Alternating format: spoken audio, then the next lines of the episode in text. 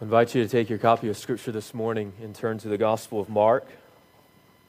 Uh, we are in a series in the Gospel of Mark, and this morning uh, we'll be looking at Mark chapter 8, verses 22 uh, to 26. Verses 22 to 26. And so I'll give you just a moment to turn there. Um, if uh, you don't have your Bible with you this morning, I encourage you to grab a copy that you should find in a chair in front of you. Underneath the chair there, you'll find a copy of the Scriptures, and you can find our passage on page 844, 844 of the Bible that's in the chair in front of you. So I will read for us Mark chapter 8, uh, verse 22, and I'll read through to verse 26. Hear God's word. And they came to Bethsaida, and some people brought to him a blind man and begged him to touch him. And he took the blind man by the hand and led him out of the village. And when he had spit on his eyes and laid his hands on him, he asked, Do you see anything? And he looked up and said, I see people, but they look like trees walking. And Jesus laid his hands on his eyes again, and he opened his eyes. His sight was restored, and he saw everything clearly. And he sent him to his home, saying, Do not even enter the village. Amen. Let's go to the Lord in prayer. God, we thank you so much for uh, your word. And Lord, we thank you again for the opportunity to gather together and to consider your word. And even as we've sung this song, Give Me Christ or Else I Die, we are just reminded how serious and significant it is to hear the word of God. And Lord, we come before this time, and I pray that you would give us a sense of that reality of just how precious it is to hear your word and how desperate we are to hear it and how much we need Christ. And Lord, I pray that in coming with that sense of, of reverence and that sense of seriousness and awe, Lord, I pray that as I trust we will, that we will experience your full and lavish provision, and that we will know that as we come to your word and as we are eager to hear, that you are so faithful and gracious and good to provide all the mercy and all the grace that we need. And so, Lord, we come to this time eager and expectant. And it's through Christ we pray. Amen.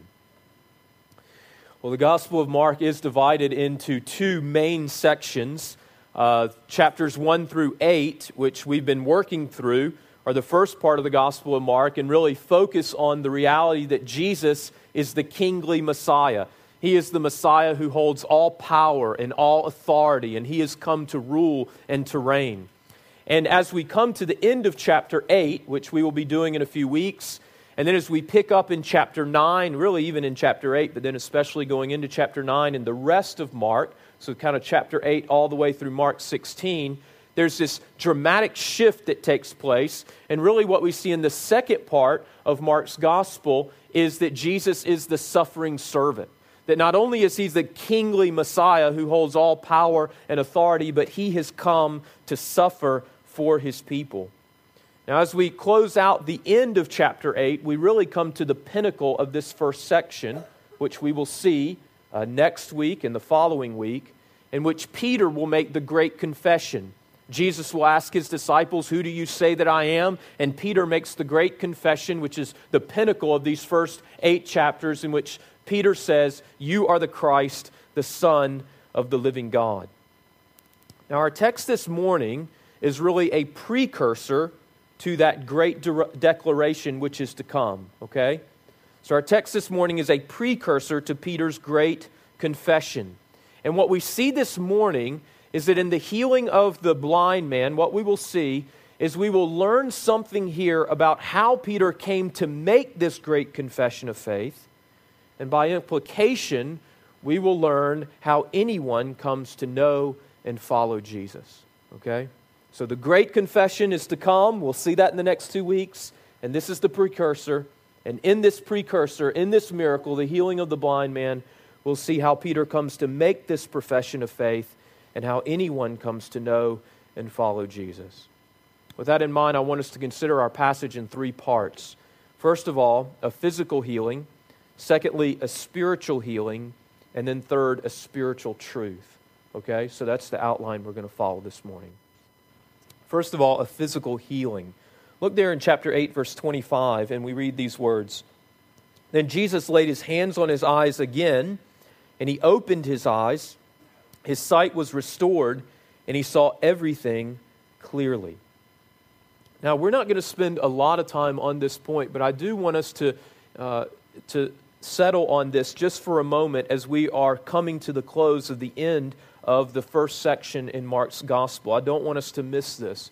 If, if you recall, Mark's gospel opens with Jesus in Mark chapter 1, verse 14 and 15, coming into Galilee. And it says there in Mark chapter 1 Jesus came into Galilee proclaiming the gospel of God and saying, The time is fulfilled and the kingdom of God is at hand. Repent and believe in the gospel. So, right away in Mark's gospel, we get this picture of Jesus coming, and he is the king, right? He's the great kingly Messiah, and he is declaring his kingdom. The kingdom of God is at hand, and I am the king. And so he's ushering in his kingdom. And in ushering in his kingdom, what he's doing is he's ushering in his redemptive rule and reign. Jesus is declaring, I am the king, and I have come to make all things new. My kingdom will restore and make all things new. And in Jesus making that declaration, it, should cause our hearts to sing. We should rejoice in that declaration because we realize that there is something dreadfully wrong with this world. We see it all around us, right? We experience it our own personal sin, the sin of others, sickness, disease, death.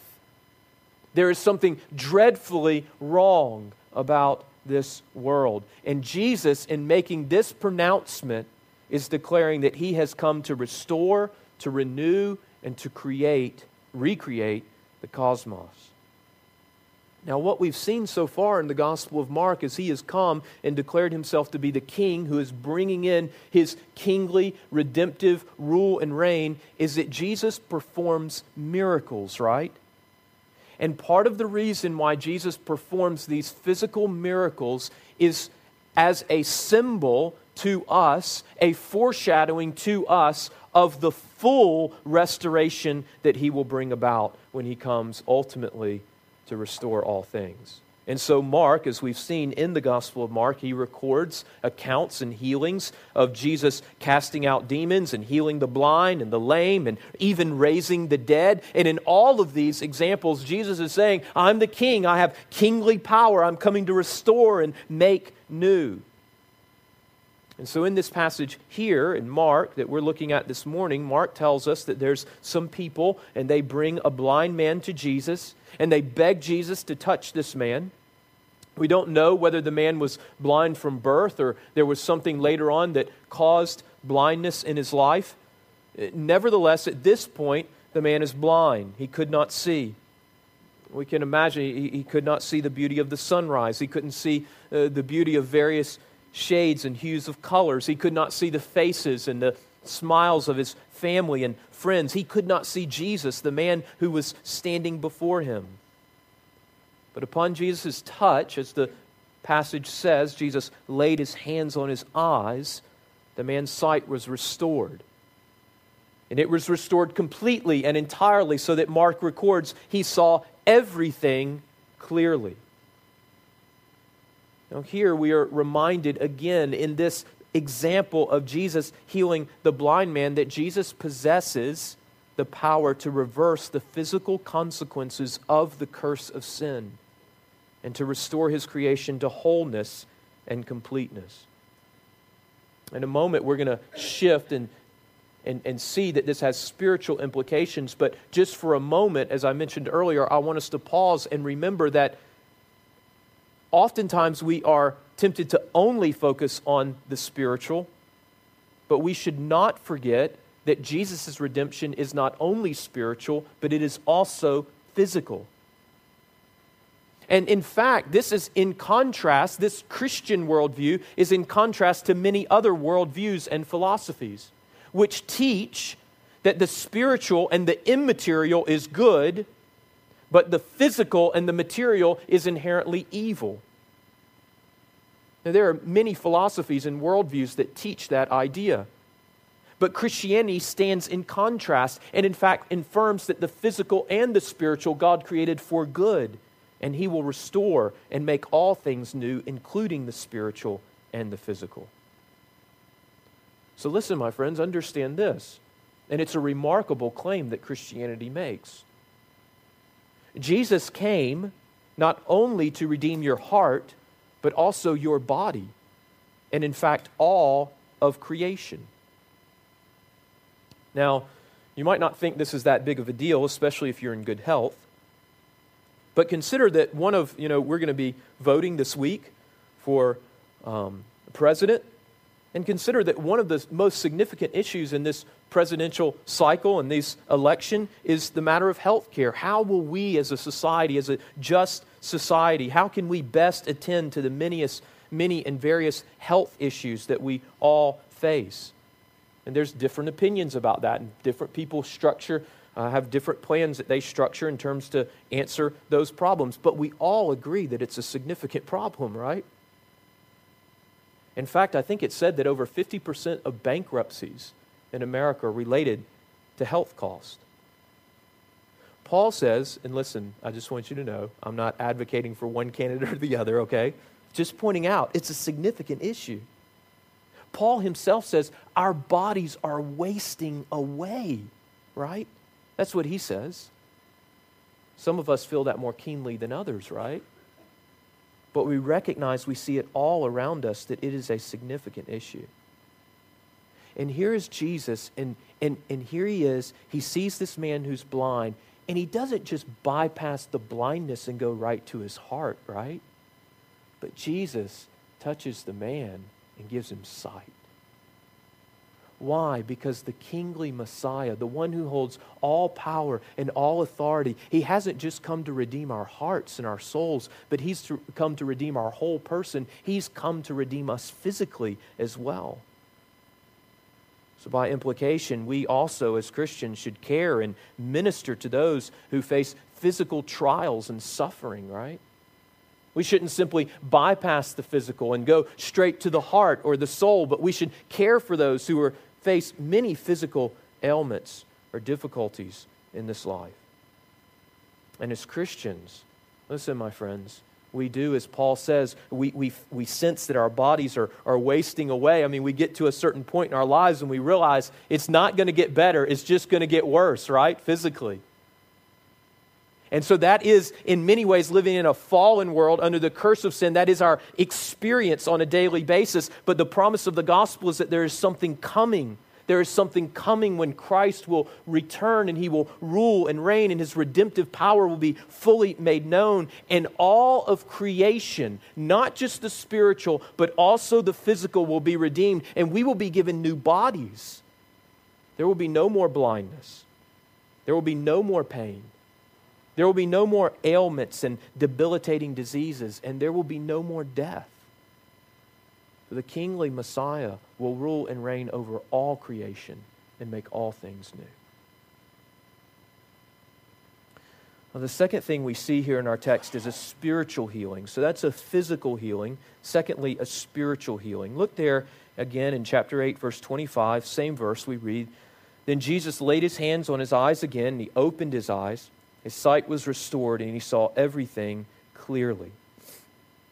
Now, at first, when you read this, perhaps it seems that this is merely a physical healing, okay? And that's, that's all that Jesus is accomplishing. That's all Mark's intending to communicate that Jesus has the power over creation to physically restore someone's sight. But if you see this miracle in the context of chapter 8, you recognize that there is something more here. In fact, one of, and if you've been here for the series, you know this. If not, I'll fill you in. But one of the primary themes of chapter 8 is spiritual blindness. That's what we've been seeing in Mark chapter 8 is that in spite of Jesus' teaching and in spite of his miracles, folks do not see Jesus for who he truly is. And this blindness is pervasive, it is universal. So you might remember earlier in Mark chapter 8, there are a number of examples of people who aren't getting it, who are spiritually blind. The disciples, the Pharisees, Herod, they are all pointed out as those who are spiritually blind. They're not getting it. They're not getting who Jesus is. And the point is, in Mark pointing out all of those various groups not getting it, is that this type of spiritual blindness is pervasive, it's universal, it includes everyone. Even the disciples are not spared. Later on in 2 Corinthians chapter 4, verses 3 and 4, later on in the Bible, that is, the Apostle Paul is writing this letter to the church in Corinth, and he speaks of the spiritual blindness that humanity experiences as a whole. And this is what he says in those verses Even if our gospel is veiled, it is veiled only to those who are perishing. In their case, the God of this world has blinded the minds of the unbelievers to keep them from seeing the light of the glory. I'm sorry, the light of the gospel of the glory of Christ, who is the image of God. So, do you see, do you hear there the description that Paul gives to humanity as a whole who is unbelieving and unrepentant? The gospel is veiled to them, they cannot see it. That's the language he uses. And why? Because the God of this world, which is a reference to Satan, has blinded, there it is again, the minds of unbelievers. Now, Paul says this is the condition of everyone who is outside of Christ blind without sight, lost in darkness, unable to see the glory of the gospel of Jesus Christ. And the scriptures teach us that the reality of spiritual blindness far surpasses the tragedy of physical blindness. Now, initially, I know that this is offensive. None of us like to admit that we don't see or understand or grasp things the way that we ought to. And so this inherently is naturally and naturally is offensive to us when we first come across this truth. But it is, the Bible teaches us, critical that the spiritually blind come to acknowledge their inability to see. In fact, the scriptures would teach us that this, in many ways, is the first step in being able to see is to admit that you cannot.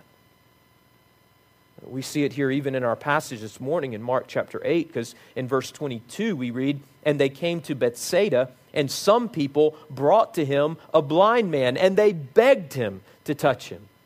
Do you see it? Uh, the people are acknowledging this man can't see. Eh, we can't do anything about it. We're powerless in and of ourselves. And so they bring the man and they're recognizing his blindness, they're acknowledging their need and their inability to fix it. Some of you may have had experience before with the uh, 12 Steps program. Do, do you know what the first step of the 12 Steps program is? Admit your addiction, right? And there's something to that.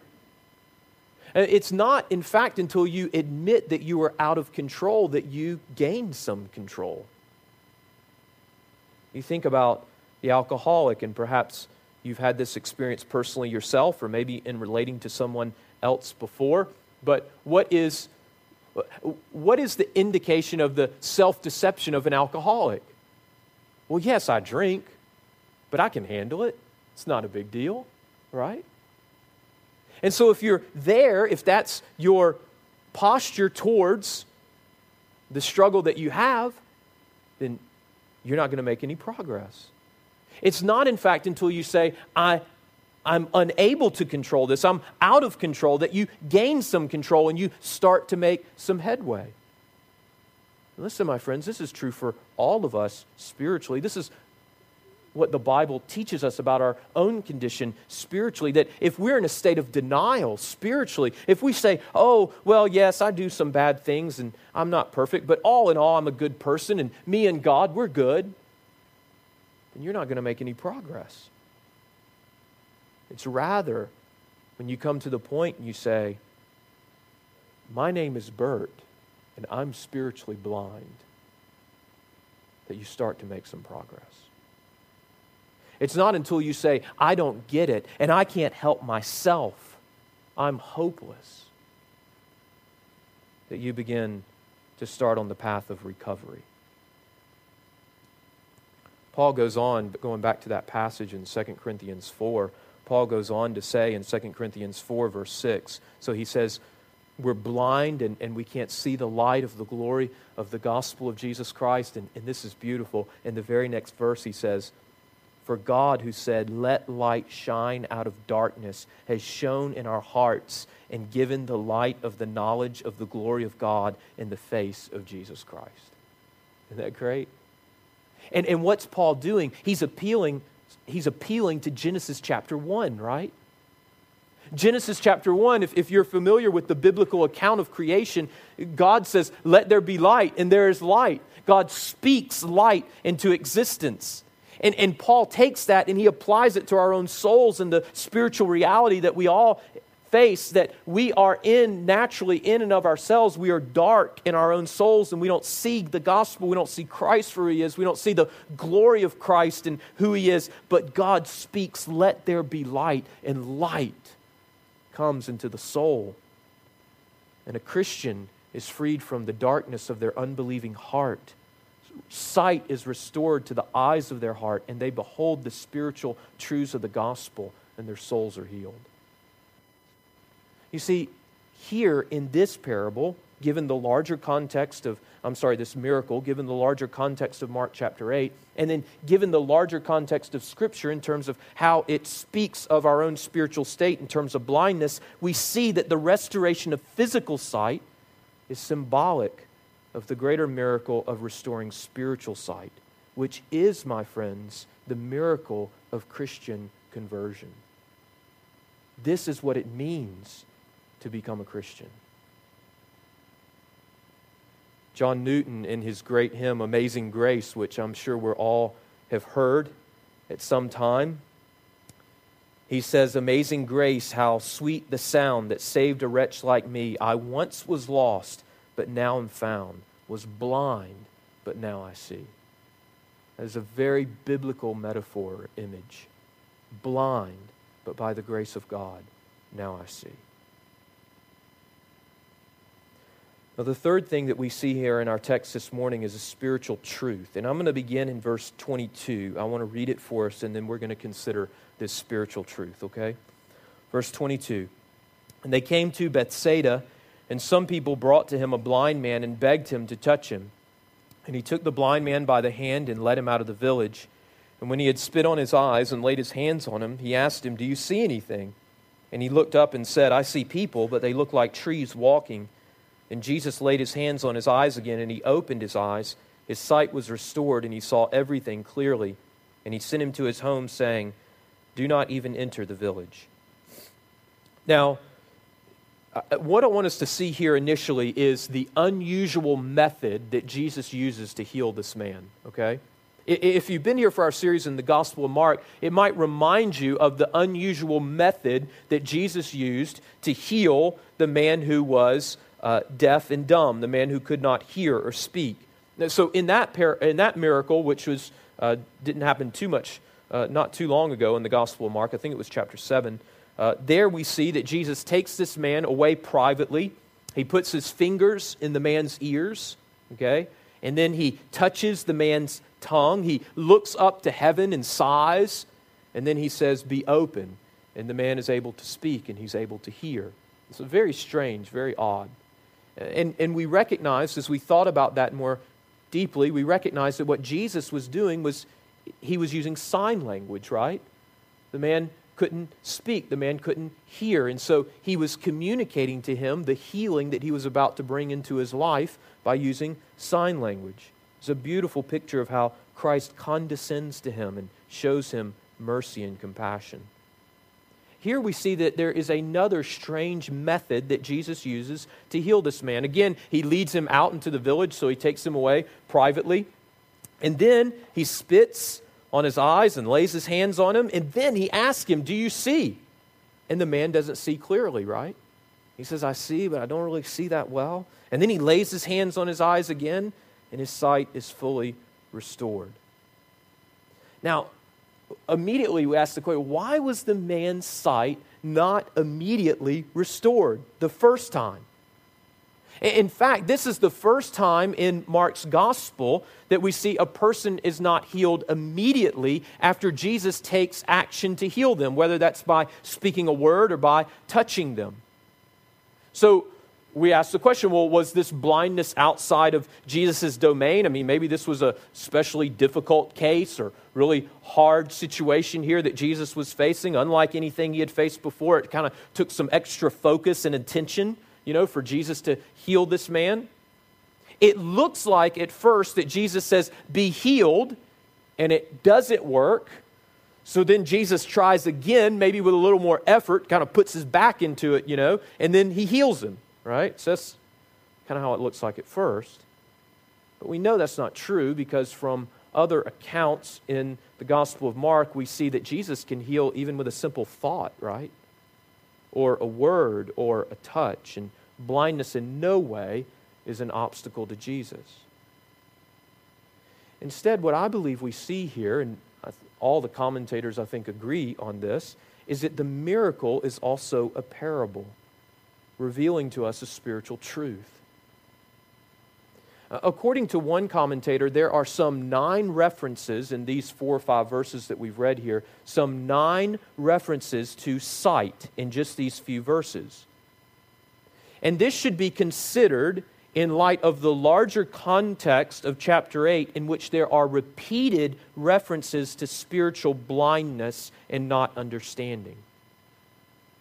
So you might remember that after Jesus has fed the 5,000, then you come into chapter 8. He's miraculously fed the 5,000 with five loaves and two fish. And then you come into chapter 8, and the disciples are presented with a crowd of 4,000 people, and they have no food. Okay?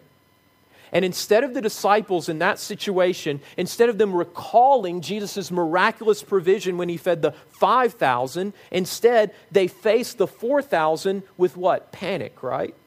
How is this going to happen? How in the world are we going to feed all these people?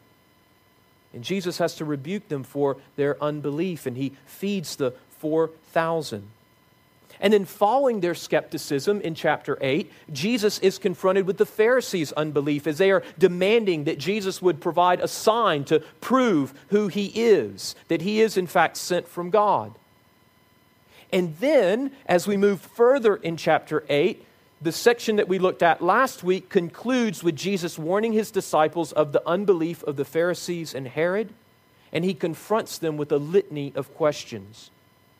He asks them, Do you not yet perceive? Do you not yet understand? Are your hearts hardened? Having eyes, do you not see? Having ears, do you not hear? Do you not yet understand? You see, and then following that, we have the, the healing here of the blind man. You see, Jesus' progressive healing of the blind man here reveals no deficiency or weakness in Jesus, but instead it reveals the progressive nature by which he is revealing himself to his disciples. And we see this in the Gospel of Mark. If you think about the relationship between Jesus and his disciples, uh, initially Jesus comes on the scene and he calls his disciples to himself. He says, You know, follow me.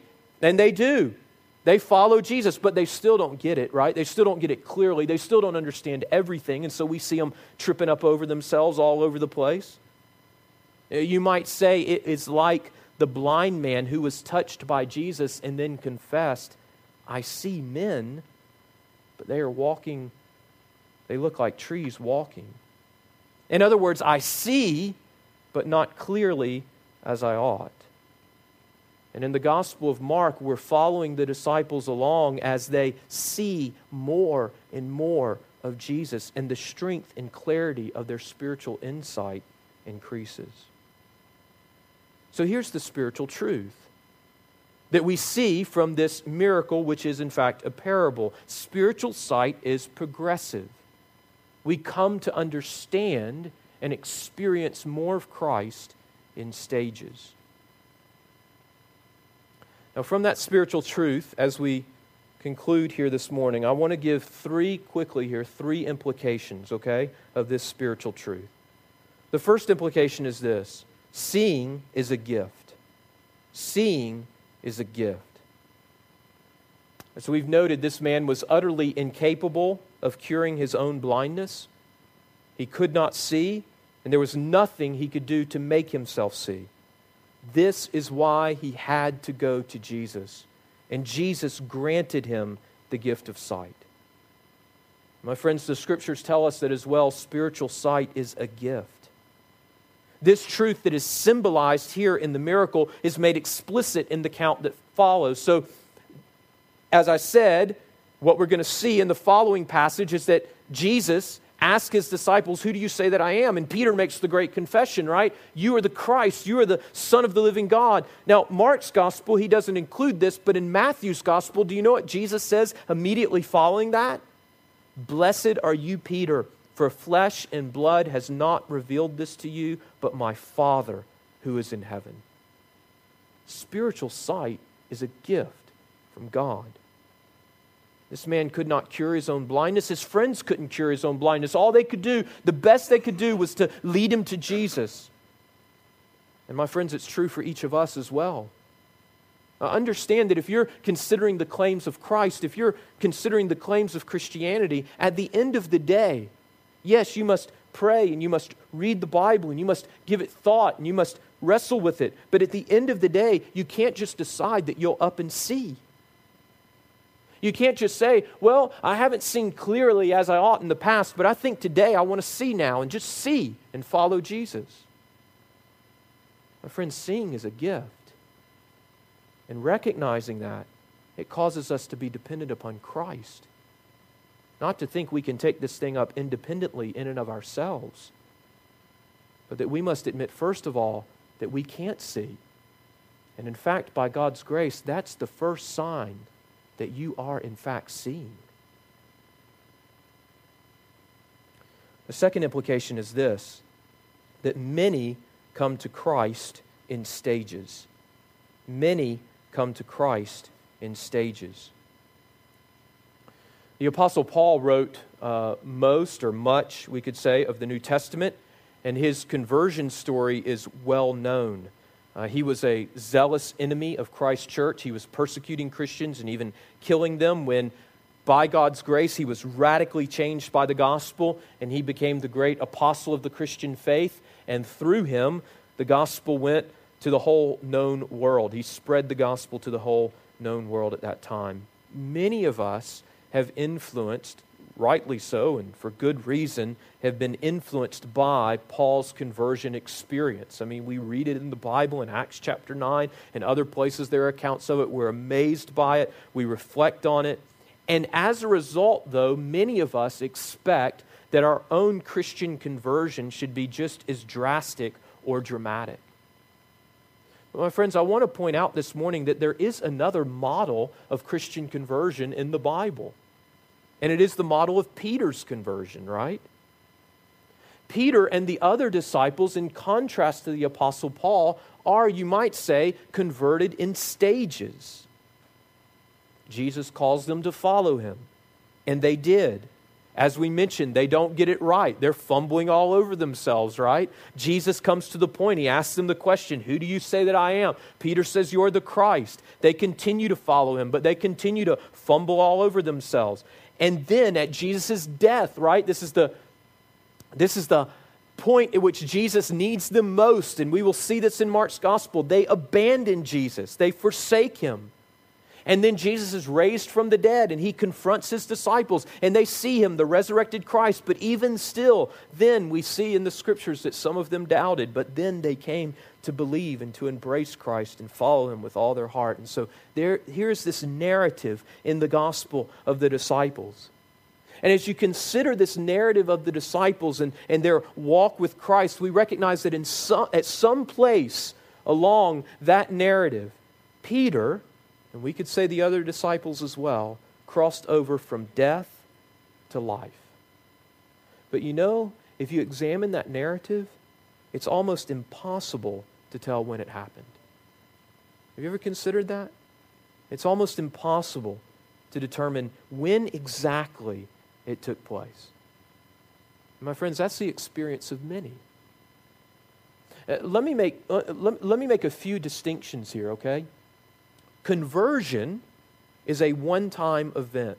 Okay, that's a word that we use to speak of one becoming a Christian conversion. And so at conversion, one in fact, as Jesus touched the eyes of the blind man, one in fact is given eyes to see and they trust in Christ. And at that moment, they are His, not partially, but completely. One time event. Justification is another word we use that is a biblical word that speaks of the experience of what takes place when one becomes a Christian. And we would say as well that justification is a one time event. Uh, one is persuaded by the gospel, by the claims of Christ, that he died on the cross for their sins, that he took the penalty for their sins, and they trust in Christ and they believe in him. And at that point, in that moment, boom, they are forgiven. They are justified. They are declared righteous before God. They are acquitted, forgiven, totally accepted and loved by God. Not partially, but completely. One time event. So, conversion, justification is a one time event. But the time leading up to the point of conversion or justification often takes place in stages. And maybe you're in one of those stages even now. One gets a Bible and they start to read it and they get a better idea. Maybe they start with the Gospel of Mark or one of the other biographies about Jesus in the Bible, and they begin to get a better idea of who Jesus is. And then maybe they start attending church and spending time with other Christians, and they get better clarity about what the gospel is. And then they begin to pray for themselves and confess their sins to God. And they begin to see changes in their lives. And over time, they become increasingly confident that they are, in fact, Christians, that they are trusting in Christ, and that they have been forgiven by His grace. And then you talk to them and you say, Well, when did you become a Christian? And they might say to you, Well, I'm not really sure. But I know that somewhere along in that process, over the time period, maybe it was a few months, maybe it was a few weeks, that I realized I could not save myself. And I trusted in Christ. And I believe He saved me. And I can see the fruit of it in my life now. My friends, I don't know where you might be in that process, but let me encourage you to continue to pursue Christ. You know, this man, Jesus touches his eyes and he says, Can you see? Martyn Lloyd-Jones, in a sermon that he preached on this text, says that if the man hadn't been honest and said to Jesus, I can't see, he might have been looking at trees walking around the rest of his life. Right? Be honest. Be real about where you're at spiritually. Don't fake it. Don't deceive yourself. Continue to pursue Christ and ask that He would grant you sight. And through Christ, He'll open your eyes. By the power of Christ, He has the power to open your eyes to the reality of the gospel and to save you. The third implication and last implication that I want us to see this morning from our text is that Christians grow in stages. Christians grow in stages. So, spiritual sight is a gift.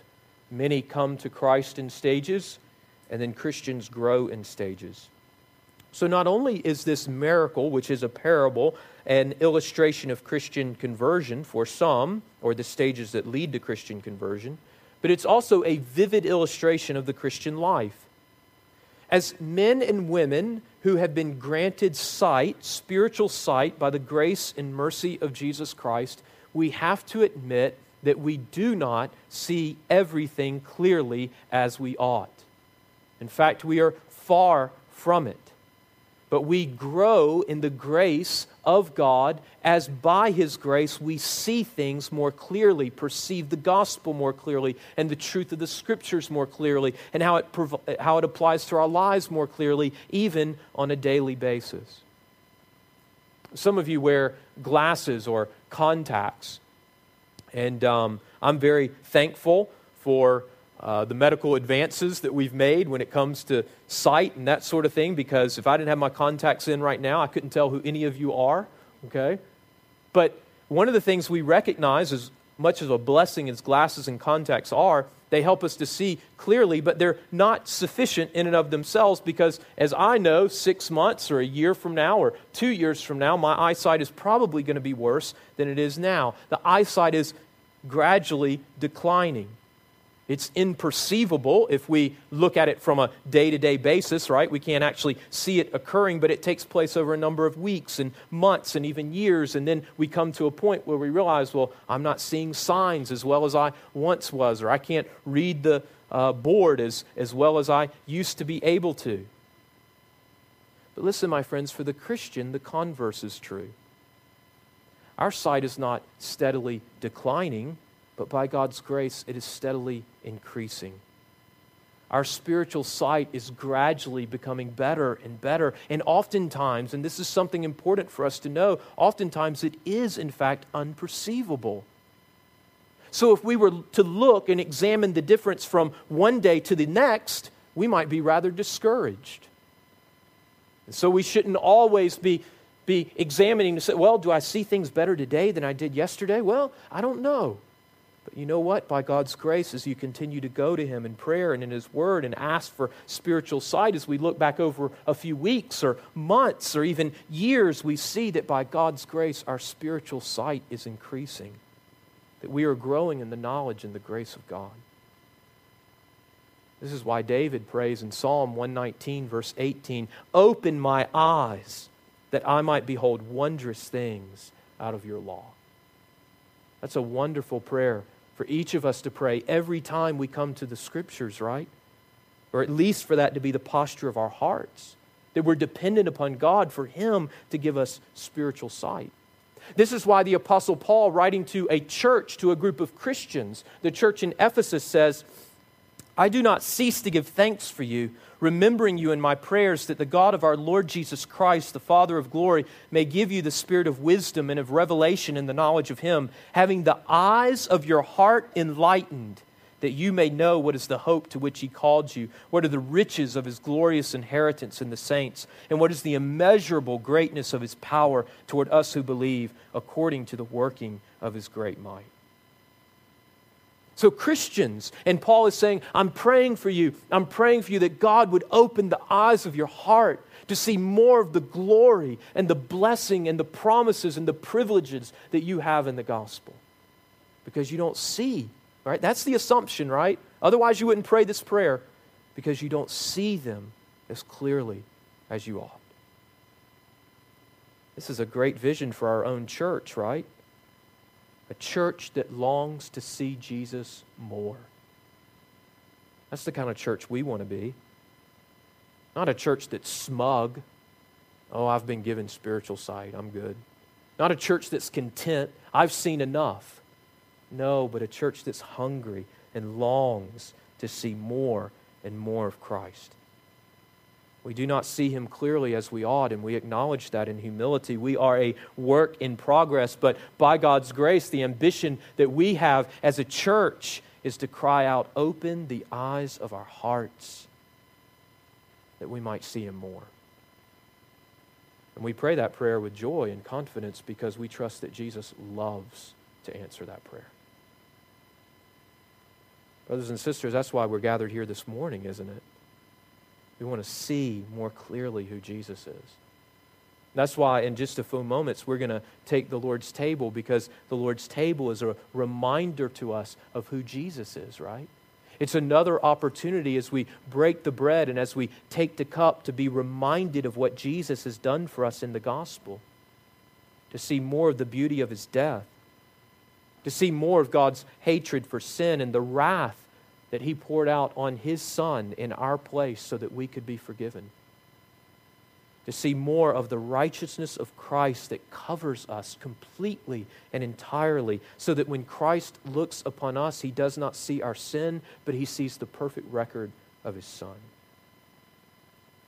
Friends, may that be our prayer this morning and every day going forward as a church. Christ, God, I want to see you more. Reveal to me more of your grace and more of the gospel. Let's go to him in prayer.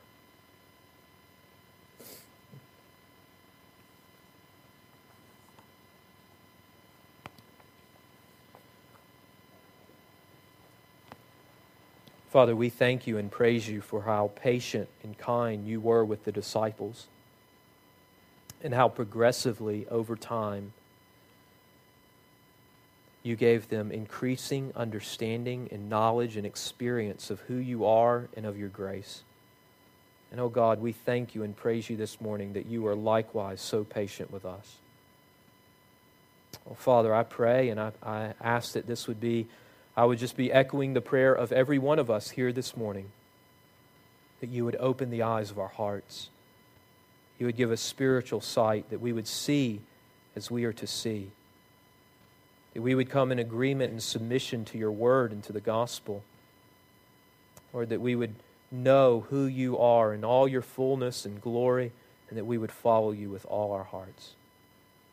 Lord, we pray that even now, as we come to the Lord's table, that you would allow us to see something more of your grace and mercy for us in Christ. And it's in his name we pray. Amen.